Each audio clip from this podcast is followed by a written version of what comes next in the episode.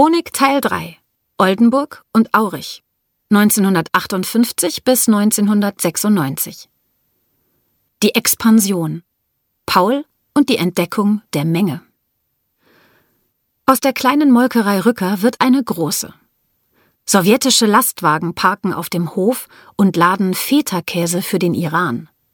Milch verarbeitet Rücker bald auch in Ostfriesland, liefert von dort Mozzarella nach Italien. Deutschland erfreut sich am Wirtschaftswunder und die Leute wundern sich. Wie groß wollen die Rückers eigentlich noch werden? Das Jahr 1958. In Flensburg wird die Verkehrssünderkartei gegründet.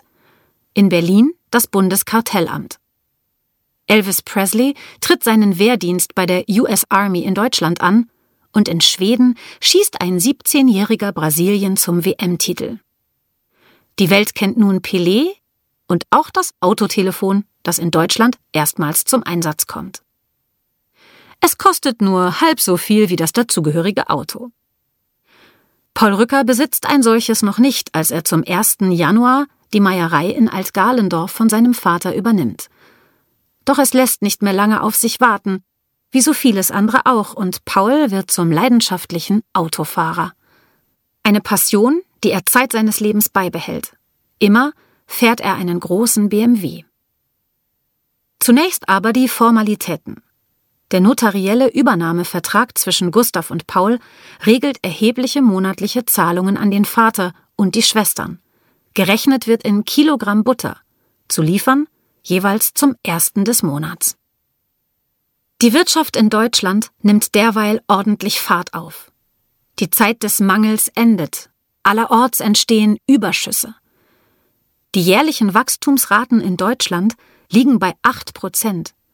Zwischen 1950 und 1960 verdoppelt sich das Bruttoinlandsprodukt pro Kopf. Der Begriff Wirtschaftswunder wird zu Recht erfunden. Beste Voraussetzungen für die Ideen von Paul Rücker. Auch er träumt von Wachstum für seine Molkerei. Dafür hat er einen Plan. Neben der Molkerei übernimmt Paul auch die Schweinezucht des Vaters, auf die er sich sogar zunächst konzentriert. Mit ihr ist viel mehr Geld zu verdienen als mit der kleinen Meierei. Er optimiert die Zucht, die schon bald in ganz Schleswig-Holstein bekannt sein wird. Mit den Gewinnen finanziert er das Wachstum der Meierei. Denn im Herzen ist er Käsemeister, wie bereits sein Vater und Großvater. Der Plan geht auf. Bald schon schielt er nach den Großen in der Branche.